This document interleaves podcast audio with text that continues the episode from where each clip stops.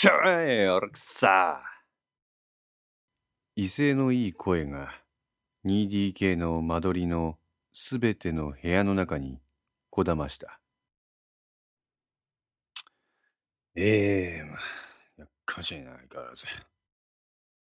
無線の音が鳴り響く六畳間に寝転んで壁に貼られた無数の人物の顔写真を眺めていた片倉がぼやいた。その時である彼の胸元が震えた。片倉はおもむろに携帯電話を取り出してそれに目を落とすと身を起こした。三好と接触。同じ部屋にいる神谷には片倉の声は届いていない。彼は相変わらずヘッドホンを両耳に当てて何かの音源を聞いているようだった。まさ、襖を開けると居並ぶパソコンの前に座り鼻をかむ富樫があった。ああ、課長すんません。ああ、風邪ですかね。違うよ。え？三好さんだよ。富樫は鼻をかむ手を止めた。いやいや、あんたからのレゴを使うときは、あの人にやってきた。三好さんは、今日からあそこに潜り込む。いよいよですか。ああ。ちり紙を丸めて、富樫はそれをゴミ箱に投げ入れた。邪魔ないか、あの人は。邪魔ありません。わしが言うのもなんですが、結構な手だれですよ。そうか。片倉はにやりと笑った。ありがとうございます、課長。あ？課長のおかげで三好のやつも浮かばれます。おい、松田。これぐらいやって。あそこに張り込んで、あの人がしっかり食い止めてくれんと、全部パーねんし。こんなところであいつはヘマしません。そのために今までわしが手取り足取り教えてきたんですから。富樫はパソコンのエンターキーを勢いよく押し、眼光鋭くモニターを見つめた。わしは、絶対に許せんがですよ。富樫の目の先には、朝倉忠俊の顔写真が表示されていた。朝倉。片倉はタバコに火をつけた。まさか、あなたがあの男に引導を渡す役目を仰せつかってるとは、わしは梅雨ほどにも思わなんだ。あの時は、朝倉と連携して、俺は、粛々と捜査を行った。あいつがそんな存在とは、全く、知りもせず。わしや、あんたも、あいつとグルなんやと思っとった。ああ、そう思われてもおかしくねえわ。事実俺も、あの事件を踏み台にして、成り上がった人間やから。捜査を外されたにもかかわらず、朝倉の指示で陰でゴソゴソして捜査継続。あんたは見事村上を検挙。部下の手柄は上司の手柄。朝倉もそれを評価されて、異例の本庁戻り。それからあの人は校長へ部長待遇で出向。そのタイミングで俺も県警の公安か。組織は違いど同じ公安畑やから、あの人と俺が通通やって思われても仕方ねえな。ほやけど違った。片倉はタバコの煙を吹き出した。あんたは、着任早々、わしを呼び出した。あんたが富樫か。富樫は片倉と目を合わせない。あんだ、三好さんと恋なんやってな。だから何なんですか。三好賄賂、俺に見せてくれ。え？唐突な片倉の申し出に、富樫の表情がこわばった。三好警視が独自に取りまとめた椿さんの工作員リスト。なんでそれを朝倉は、それを黙殺した。え？今なんで？ファイルの存在に危機感を抱いていた朝倉は、その情報の一言を引き換えに、三好さんを県警の警備部、警備課長に抜擢。ほんで、怪獣。だろ？なぜ、それを。しかし、それ以降も三好さんは事あるごとに、チクチク椿さん絡みの情報を上げてきた。三好さんの情報収集能力が高かった。そこで朝倉は三好さんの存在を疎ましく思う。そんな中、野志川事件が発生。朝倉は、警備担当の三好さんに重要参考人である村上の検問情報を改ざんするよう指示。中堅三好は命令通りそれを実行。しかし、捜査が大詰めを迎えた時にそれを朝倉自身の手で暴かれ、結果として三好さんは排除された。淡々と事の真相を解く片倉を前に、富樫は言葉を失った。ひでえ話や。都合が悪い情報にあった。自分から餌をちらつかせ接近し、頃合いを見て抹殺。なんだ、友の仇をその手でしょっぴきたいとも思わんか。ん？申し訳ございませんが。課長のおっしゃることは今一つ。熊谷さん、力貸してくれ。片倉は富樫の目を見つめたそれは富樫が抱える心の機微をすべてつかみ取るほど鋭くもそして包み込むような眼差しだった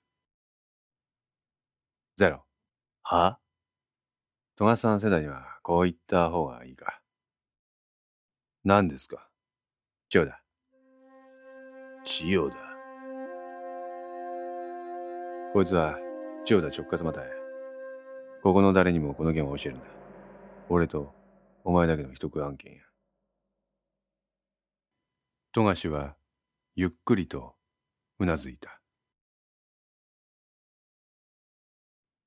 あれから三年、わしは実家の方に帰るたんびに、三好と接触して、あそこの施設、設備、人員、業務、それらすべてをレクしてきた。それが、この数日に試される。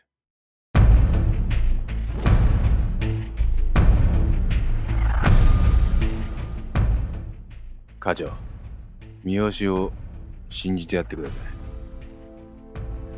富樫の目を見つめた片倉は、うなずいた。三好さんは元同僚。で、マサの親友や。信じて当たり前やろ。そのセリフ、男前すぎますよ、課長。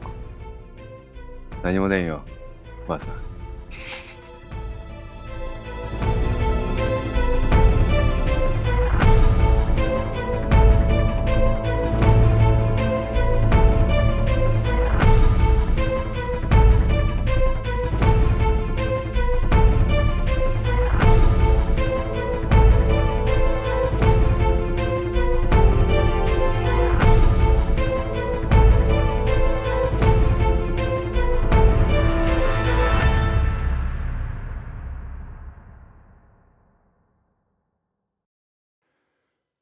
金沢銀行からほど近い場所に私立図書館がある。朝倉忠俊はここの窓際のベンチに腰をかけ経済新聞に目を落としていた。さすがに図書館だ。耳に入ってくる音は人が歩く足音。咳払い。髪がこすれる音ぐらいだ。外の喧騒はここでは全く感じられない。静寂という名の別の音が流れているようである。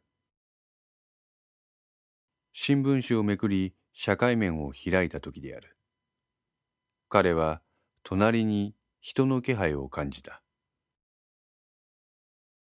久しぶりだな。彼の横に音もなく腰をかけたのは古田だった。彼はおもむろにカバンの中から一冊の本を取り出してそれを朝倉に渡した。今川に関するすべてがここに入っています。全400ページはある本を開くとその中はカッターか何かで長方形にえぐられておりそこに一本の USB メモリが収納されていた。ご苦労さん。後で精査する。こう言って朝倉はそれを自分のカバンにしまった。いつ？こちらへ昨日だ。片倉とは会ったんですか？ああ。相変わらず元気にやってるようだった。古田はポリポリと頭をかいた。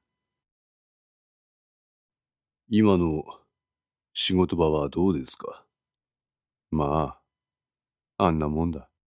こっちの方に来ると、かつてのデカ魂に火がつく。なんてことはありませんか？新聞紙を折りたたんだ朝倉はため息をついた。昨日、一式の墓に行ってきたよ。そうですか。返す返すも惜しい男を亡くした。そうですね。俺は、その優秀な人材の命を守れなかった。ここに来ると、自分の無力さを痛感する。トシさんが言うようなデカ魂なんてもんは、これっぽっちも湧いてこないさ。だが、あなたは、今川の動向を監視している。図書館の扉が開かれ、ホームレスと思われる身なりの男が異様な周期を漂わせて現れた。彼はそのまま二人が座るベンチの近くにあるソファーにどっかと座り、腕を組んで目をつむった。マルホン建設に外部監視の目を入れさせようと、山形有常を介して、ドットメディカルの地を入れさせたのは一式の企て。当初はその思惑通りにことは進んでいたと思われたが、まさか、あそこに、すでに、今川が入り込んでいたとはな。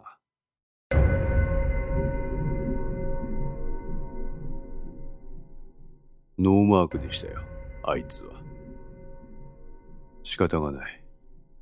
公安マターだ。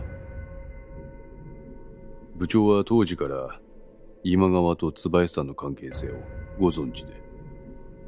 知るわけないだろう。千代田は本部長もすっ飛ばしだ。やっぱり、そんなもんなんですな。ああ、そんなもんだ。眠りについたのか、ホームレスの男はいびきをかき始めたため、朝倉の表情は鬱陶しげなものになった。外務省のキャリア官僚であるにもかかわらず、今川はなぜかわけのわからん外国勢力と手を組みました。それがなぜなのか、その大体がこれを見ればわかるようになっております。本人以外の情報は、そのあたりも一通り網羅しております。朝倉は、ふっと息をついた。さすがだな、トシさん。丁寧な仕事だ。恐れ入ります。片倉は、どうやら、トシさんを心配しすぎだ。はいあいつ、あんたの年を気遣っている。大きなお世話ですわ。一生に伏す古田につられて、朝倉も笑った。このネタ、片倉には、まだです。わしに依頼をかけてきたのは部長が先ですから。すまんな。どうするんです？ん？片倉らの公安と連携するんですか？そうなるだろう。このネタは俺の方で処理させてくれ。俺から公安へ提供する。悪いが、片倉の方には適当なネタだけかいつまんだものをやってくれ。わかりました。席を立った古田は、朝倉に軽く会釈をして、彼に背を向けた。どうした？足を止めた古田の背後から、朝倉が声をかけた。トシさんは、高校息子をもらったな。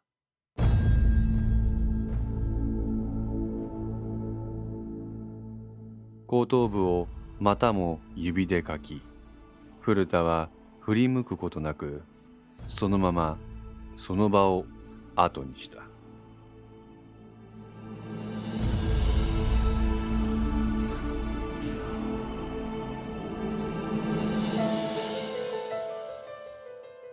5の線2いかがでしたでしょうか？このお話は毎週月曜0時に1話ずつ更新できるよう鋭意作成中です。ご意見やご感想などがありましたらウェブサイトのコメント欄かお問い合わせお便りコーナーからお寄せください。皆様の声は私にとって非常に励みになりますのでぜひともよろしくお願いいたします。お寄せいただいた声には実質ですが何かしらの返信をさせていただきます。特にお問い合わせお便りのところからお寄せいただいた感想などはポッドキャストの中でも紹介させていただきます。また iTunes Music Store の中のレビューも頂戴できれば嬉しいです。それでは皆さんまた来週お会いしましょう。ごきげんよう。